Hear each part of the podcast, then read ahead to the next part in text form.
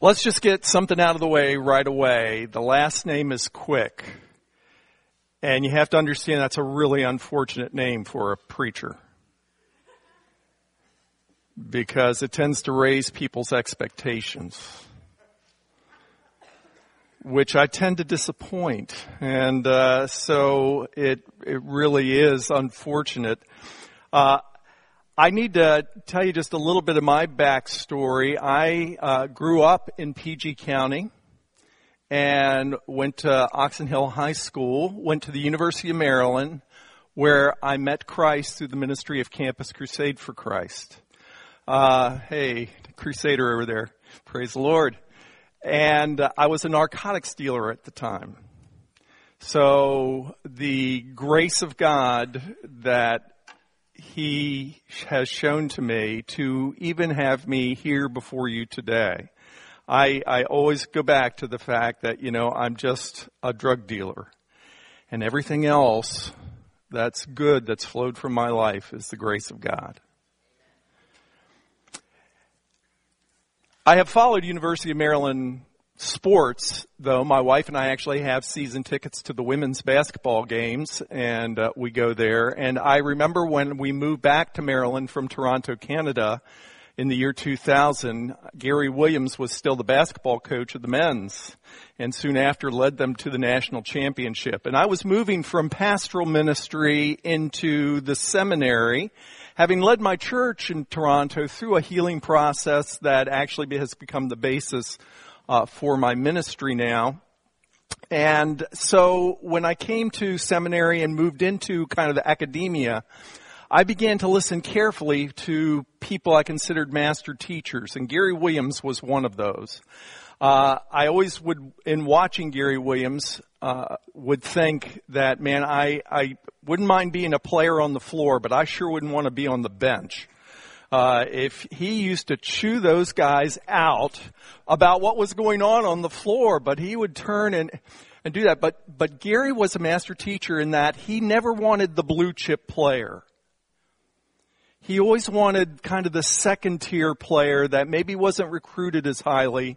And he saw his coaching skill in developing these guys that maybe weren't going to be one and done and just keep them for four years and keep developing their skills. And he was a master at it. So when Gary talked about teaching, I listened. And here's the way he described the process of taking a young athlete that would come into his program and how he would develop them. He'd say when they come in as freshmen, they were often big fish in little ponds. And so they thought they knew a lot about basketball. And so part of what I needed to do in the early days of practice was kind of unlearn them of all the things that they thought they knew. And then begin to mold them into a player that could play on this team of guys. And that may mean a different role than they've had before. And when they start actually practicing, I expect to see kind of every day some progress in their level of play. And then we play a couple exhibition games and however they've practiced, I expect to see them pick up their level of play again. And then when the games count, I expect to see another step up in their level of play. And then when the, that was back when they were in the ACC, when they entered the ACC conference season, however they've played in the non-conference games, they have to raise their level of play yet again. And if we should be fortunate enough to make the NCAA tournament, they are going to have to raise their level play again. They cannot stay at the level that they were playing at. They have to raise their level of play. And he says, and that's what we try to teach these students. And I listened to him talk about that and I thought, you know, that really describes the Christian life pretty well too. That in a very real sense, when it comes to our faith, our faith is to be something that is progressing all the time. That we are to be taking steps up in our level of faith. We're not to kind of plateau in our faith. And we all know that we run into things that become challenges to our faith. That can sometimes put a ceiling on our faith. I can trust God for this, but I'm not sure I can trust Him for that. And so growing in our faith is probably one of the most important challenges that we recognize. And today I want to talk about taking your faith at whatever level of faith you are and raising it to the next level. In fact, if it were possible today, if it were possible where you sit, before you go out whatever door you exit out of, to take whatever level your faith is at, to take it to the next level. If that were possible today, how many of you would be interested in that? Raise your hand. Okay, that's about seven eighths of you. And that eighth that didn't raise their hand says, I don't raise my hand for anything in church because you never know what that guy's going to ask you to do. So, but I'm guessing that if you're here today and you're serious about your relationship with God, that that, if it were possible, you'd be interested in that. Well, I want to turn you to a passage of scripture that I think teaches us what's necessary. And it's kind of a surprising passage. It's found in Luke chapter 17. Luke chapter 17. And before we look into this passage together, I'm going to ask you to just join me before the throne one more time in prayer and uh, seek the Lord's voice in our hearts today. Would you pray with me?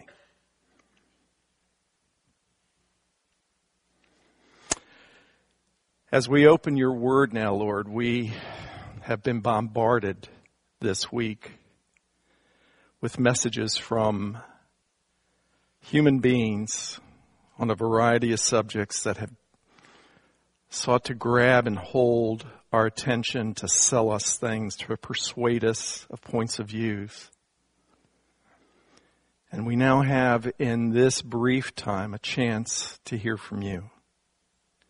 And we just pray, Holy Spirit, that you would use my gifts to encourage your people here, that we would hear your voice clearly to us, and that you would find our hearts responsive to whatever you say. We just ask you to do that now and glorify your name, for we ask it in Jesus' name. Amen. Well, Luke 17 comes at a time in the Gospel of Luke where actually goes back to chapter 9, the end of chapter 9, where it says around verse 51, 52, that Jesus turned his face, set his face to go to Jerusalem. And Luke writes that so that we would know that the things that follow in the chapters that follow are in the light of Jesus now headed toward the cross. And if you've got a red letter edition like I do in my ESV, and you just flip through those chapters back to chapter 9, you'll see a lot of red. Because Jesus is now preparing his disciples for the time when he leaves the planet. And he comes to the beginning of chapter 17 and he's talking about things that cause people to sin or stumbling blocks. And he says to his disciples, he's teaching them, he says, temptations to sin are sure to come. But woe to the one through whom they come. It would be better for him if a millstone were hung around his neck and he were cast into the sea than that he should cause one of these little ones to sin. And then he says, pay attention to yourselves. If your brother sins, rebuke him. And if he repents, forgive him. Now I always like to picture the disciples listening to Jesus as he's teaching them, you know, kind of intense uh, upon his uh, messages and lessons. And so they hear this, if your brother sins, rebuke him, and if he repents, forgive him. And I, I think they start nodding their heads. They go, you know, as, as long as I get to rebuke him,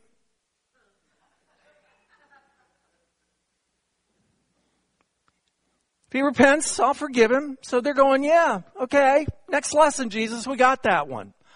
I don't think Jesus ever liked to see them nodding as if they really understood what he was saying, because seldom did they. And so here, I think Jesus raises it up a level. In fact, he actually raises it up seven levels. And he says in verse four, and if he sins against you seven times in the day, and turns to you seven times saying, I repent, you must forgive him. Now I picture their brows furrowing in concern as they think about what that would look like. So their brother comes and slaps them on the cheek and goes, ah, I am so sorry. Can you forgive me? And then maybe a little while later, an hour later, comes up and socks him in the stomach and says, I'm having a terrible day. Can you forgive me?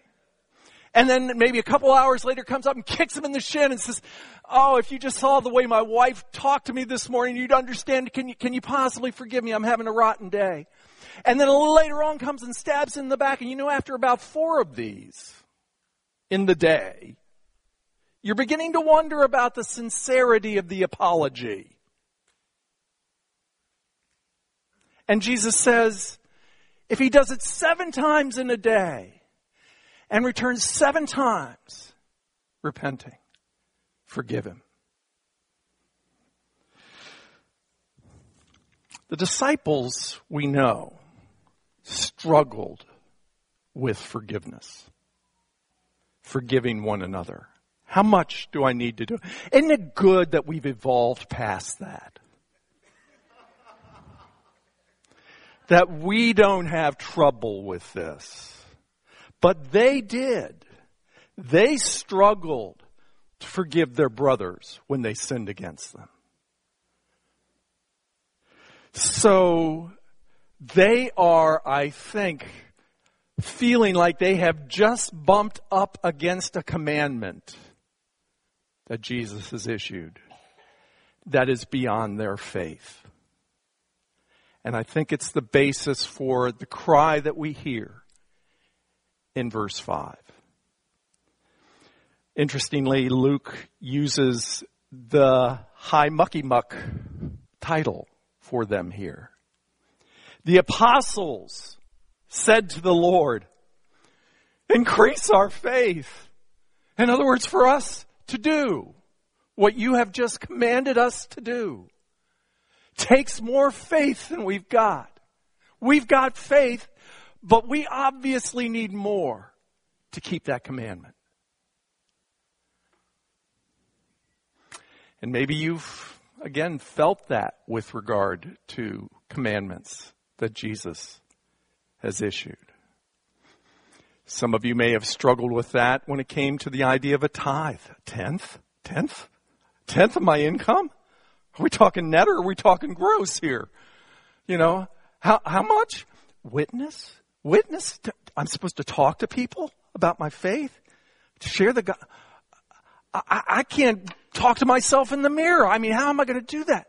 So we, we come up against things that, that we hear Jesus commanding and we think, man, that's beyond our faith. We need more. And that's exactly where the disciples are. Well, I think Jesus hears this cry. Increase our faith. And I think he smiles and he says, okay, you guys think that you guys have faith and you just need some more to keep this command. Let's ponder for a moment how big your faith actually is. So he turns and he points. He says, if you had faith like the grain of a mustard seed, smallest seed in the field, he would later say. You could say to this mulberry tree, be uprooted and planted in the sea, and it would obey you. And then I think Jesus got quiet. And the twelve turned their eyes to that mulberry tree and went,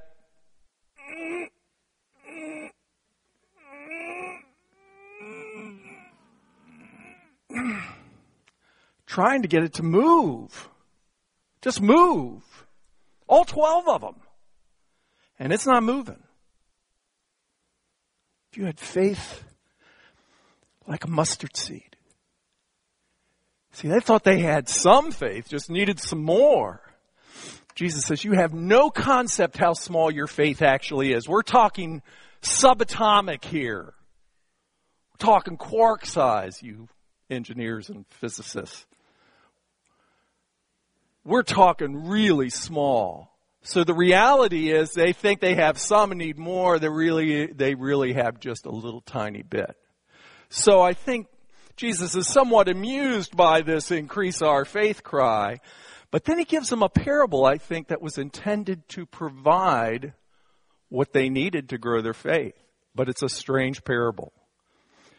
Buckle your seatbelt. As he says, beginning in verse 7. Will any one of you who has a servant plowing or keeping sheep say to him when he has come in from the field, come at once and recline at table? Will he not rather say to him, prepare my supper for me and dress properly and serve me while I eat and drink and afterward you will eat and drink? Does he thank the servant because he did what was commanded? So you also, when you have done all the things that you were commanded, say, we are unworthy servants. We have done, we have only done what was our duty. And I think the ESV kind of interprets the actual original language here. The original language says, we have only done what we ought to have done. We have only done what we ought to have done. Well, now this is really a strange little story that Jesus tells, and we got to think about it. We got to paint the picture. So he describes two servants. One's plowing and one's keeping sheep. So we'll do the keeping sheep first.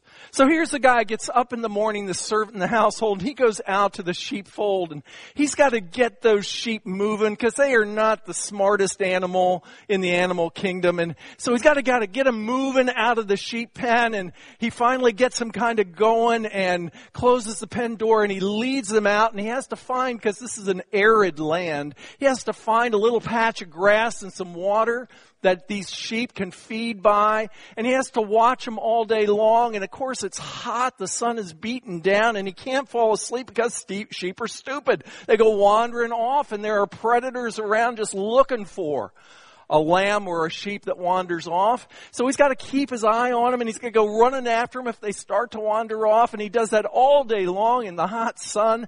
And at the end of the day, he finally kind of gets them moving back toward the sheep pen. He gets them in. He gets kind of them bedded down for the night, comes out of the sheep pen, locks the door, comes wandering into the house or the second guy is the guy who plows. So he goes out in the morning, he gets that heavy yoke and he sets it on the oxen, he hooks up the plow to it, and he goes out and again, this is an arid land. It's hot and he is kind of plowing. If you've seen pictures of Israel or if you've been to Israel, it's rocky. So he's got to keep hauling rocks out of the field. He's doing this back and forth all day long in the hot sun. At the end of the day, he comes and he puts the ox in the pen. He hangs up the yoke and he comes into the house. And the master says, don't even think about sitting down. I want you to clean yourself up because you smell like a goat. And then I want you to fix my dinner. And then I want you to stand here while I eat and drink. And then afterwards you can eat and drink. And oh, by the way, don't expect me to thank you.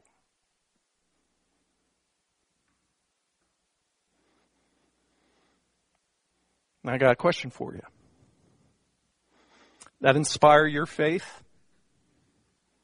Some of you women are going, man, that sounds like my life gosh, I, I get up and I go to work and, you know, brave the drive and, you know, the crazy people on the road and I work all day long and I, I have to drive back and I walk into the house and I say, Mom, what's for dinner? And I gotta go fix dinner and man, as soon as dinner is over, they've chowed down, pew, they all disappear and I'm left with a big stack of dishes and nobody thanks you. And as Dr. Phil says, how's that working for you?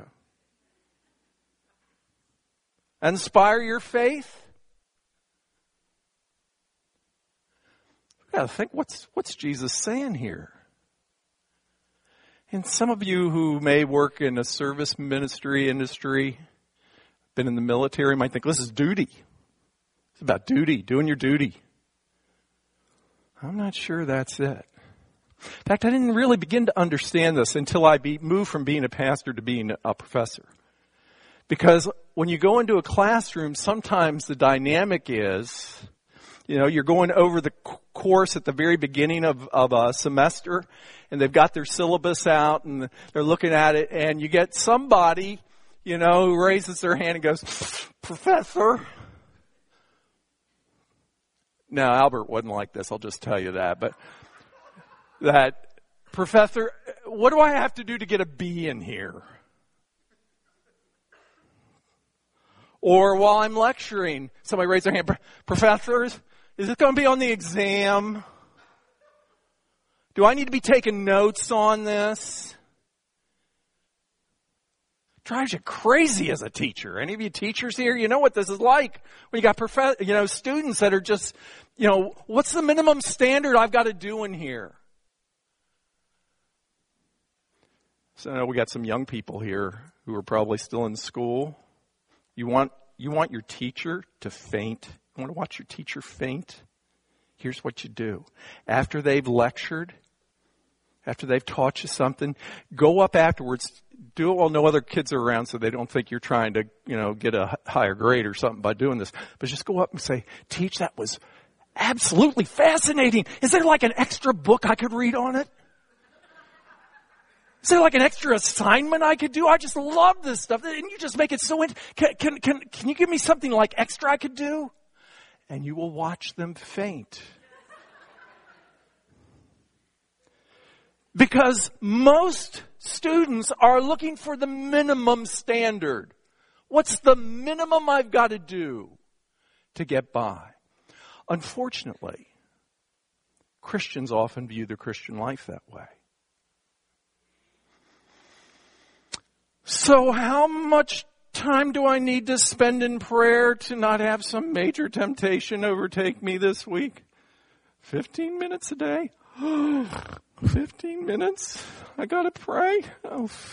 So you sit down to pray and you know, you're, you know, doing that kind of thing, you know, and trying to, you know, and you're going through a, a prayer list and your eyes are crossing and, or, you know, uh, Bible, how much of the Bible do I need to read? A, a chapter? Oh. So you, you start in Leviticus and you start to read and, and you know, again, your eyes are crossing. You could, you, you, you read, so you read your chapter and you get to the end and you have no idea what you just read. But it's a chat. That's the minimum stand. You got to read. You got a chapter, fifteen minutes of prayer and a chapter a day. It's like, what's the minimum standard?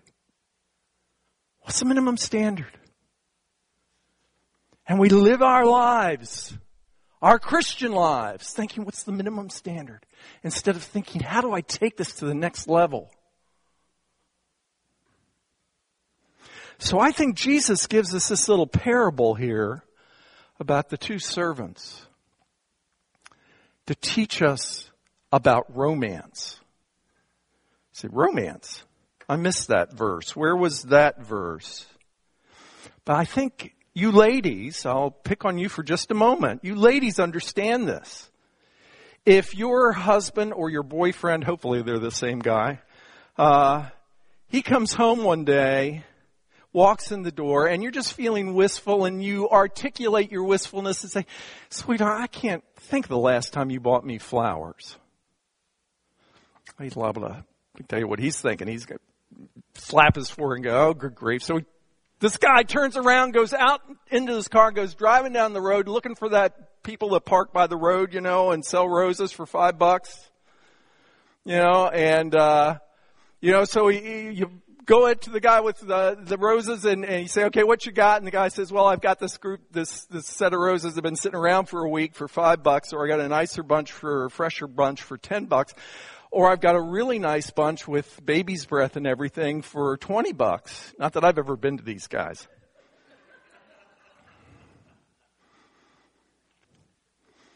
So your husband looks at him and says, well, give me the $5 one. So he comes, grabs it, comes back and goes, here. How do you look at him at that moment? I can tell you how you look at him. You are an unworthy servant. You have done only that which you ought to have done. You've done the minimum standard. Because what a woman wants, and I'm not a paragon when it comes to this, believe me. If my wife were here, she would testify. But as a pastor, when I was a pastor, You know, one of the things that pastors are asked to do on a regular basis is obviously do funerals, sad events. But when I would be at a funeral, I would see the flowers. And I would think to myself, flowers, I should get my wife flowers. So I would stop at the florist on the way home and buy her some flowers. And I'd come walking into the house. Now my wife would know where I had been. And I'd come in with flowers and she'd look at me and she'd go, where did you get those?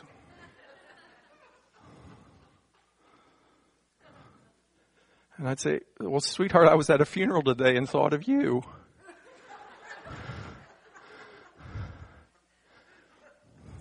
If she were sitting here, she'd say, that, that's exactly right. That's what he said. So I'm not a paragon when it comes to this, guys, but I think I have come to learn what it is that a woman is wanting of the one who says she lo- he loves her. And that is, she is wanting him to think of her without him having, to, without her having to ask him. That is to, and for her it's a very practical thing. She wants an expression that he's thinking of her. So it can be, it, men are into grand gestures. We'd rather buy three dozen roses once a year so we don't have to think about it the rest of the year. We'd rather buy the 12 fold card with, you know, the epistle of mushy things in it. So we, uh, just once a year so we don't have to think about it. That covers all the, that's birthday, anniversary, you know, that's everything. Valentine's Day, we, Mother's Day, it's got covered. 12 fold card. Or what a woman wants is an expression without her having to ask. Without her having to raise a flag and let him know that, hey, you know, Valentine's Day is coming up. My birthday is coming up. So that he would, on his own, think of something and give her something that shows that he's thinking of her. Ladies, I need a little help here. Am I right? There you go. In fact, you guys, you should be taking notes on this.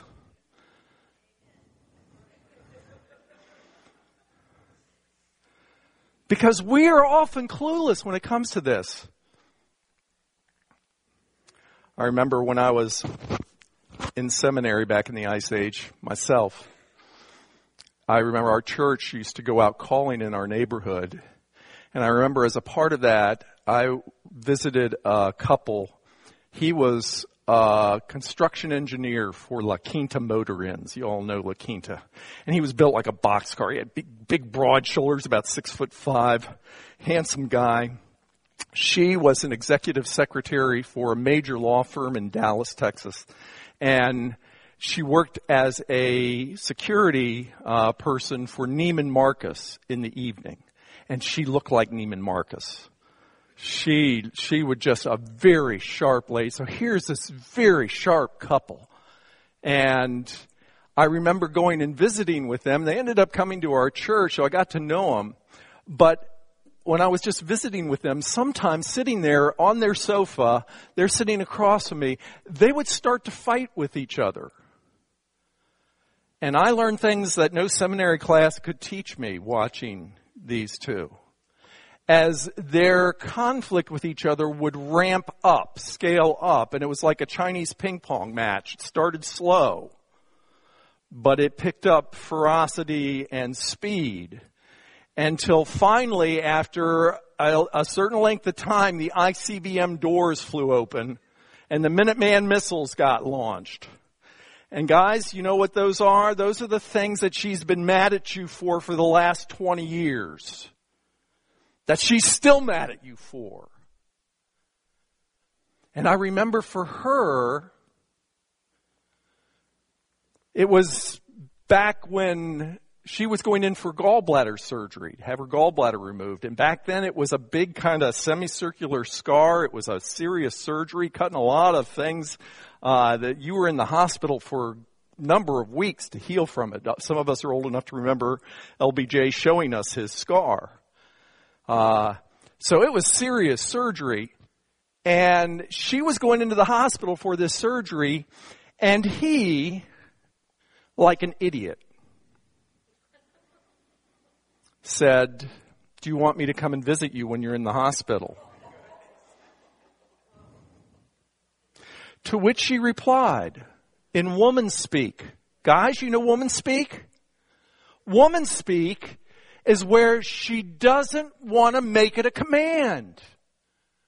So she says, you don't have to if you don't want to.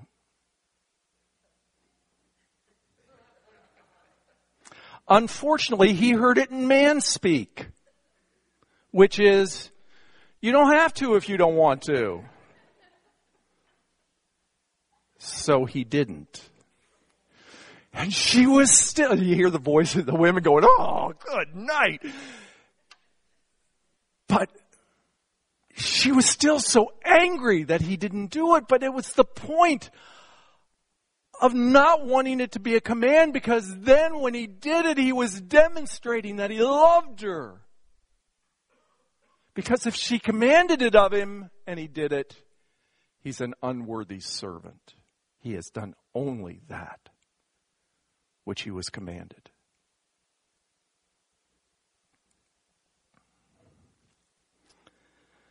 So I think Jesus tells these little stories to show that if you do only that which you are commanded, you are an unworthy servant. If you think of your Christian life, and some of us, we've lived in a culture, a Christian culture, that has emphasized and hammered on us with obedience. Folks, hear the biblical truth. Obedience is the minimum standard with God. What God is looking for is lovers, not slaves. He's looking for people who wake up in the morning and think, Lord, I just want to bless you today. I, I want to show you how much I love you.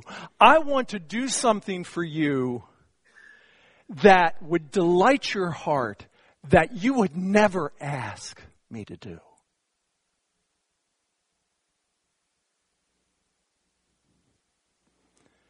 you start to relate to God like that, you will take your faith to the next level. Say, quick, I've heard you, but I'm not sure I see that in this passage. And I think Luke knew we might not see it.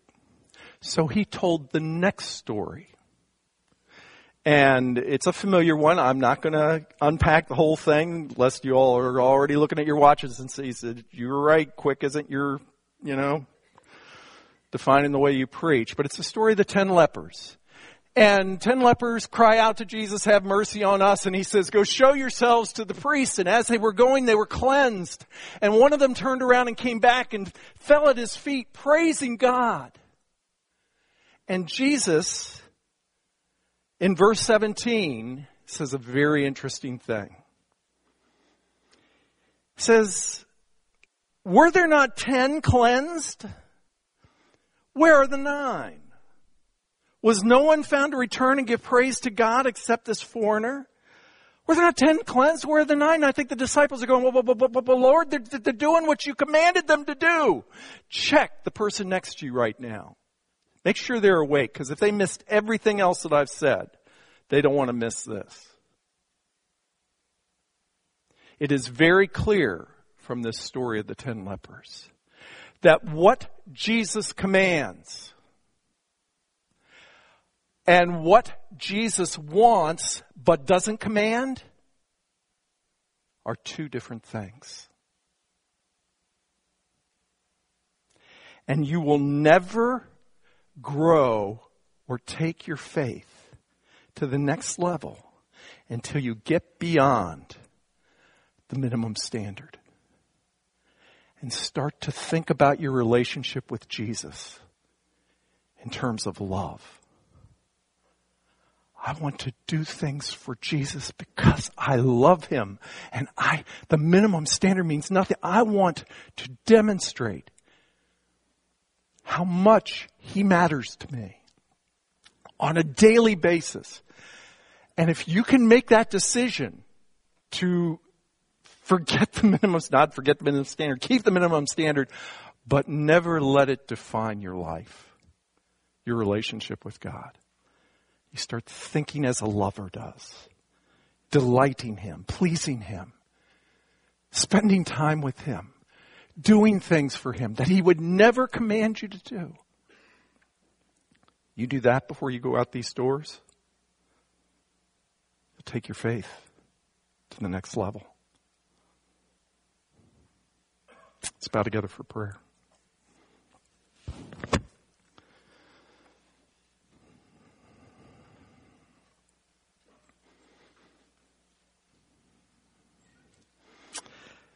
Oh, Lord, you need to forgive us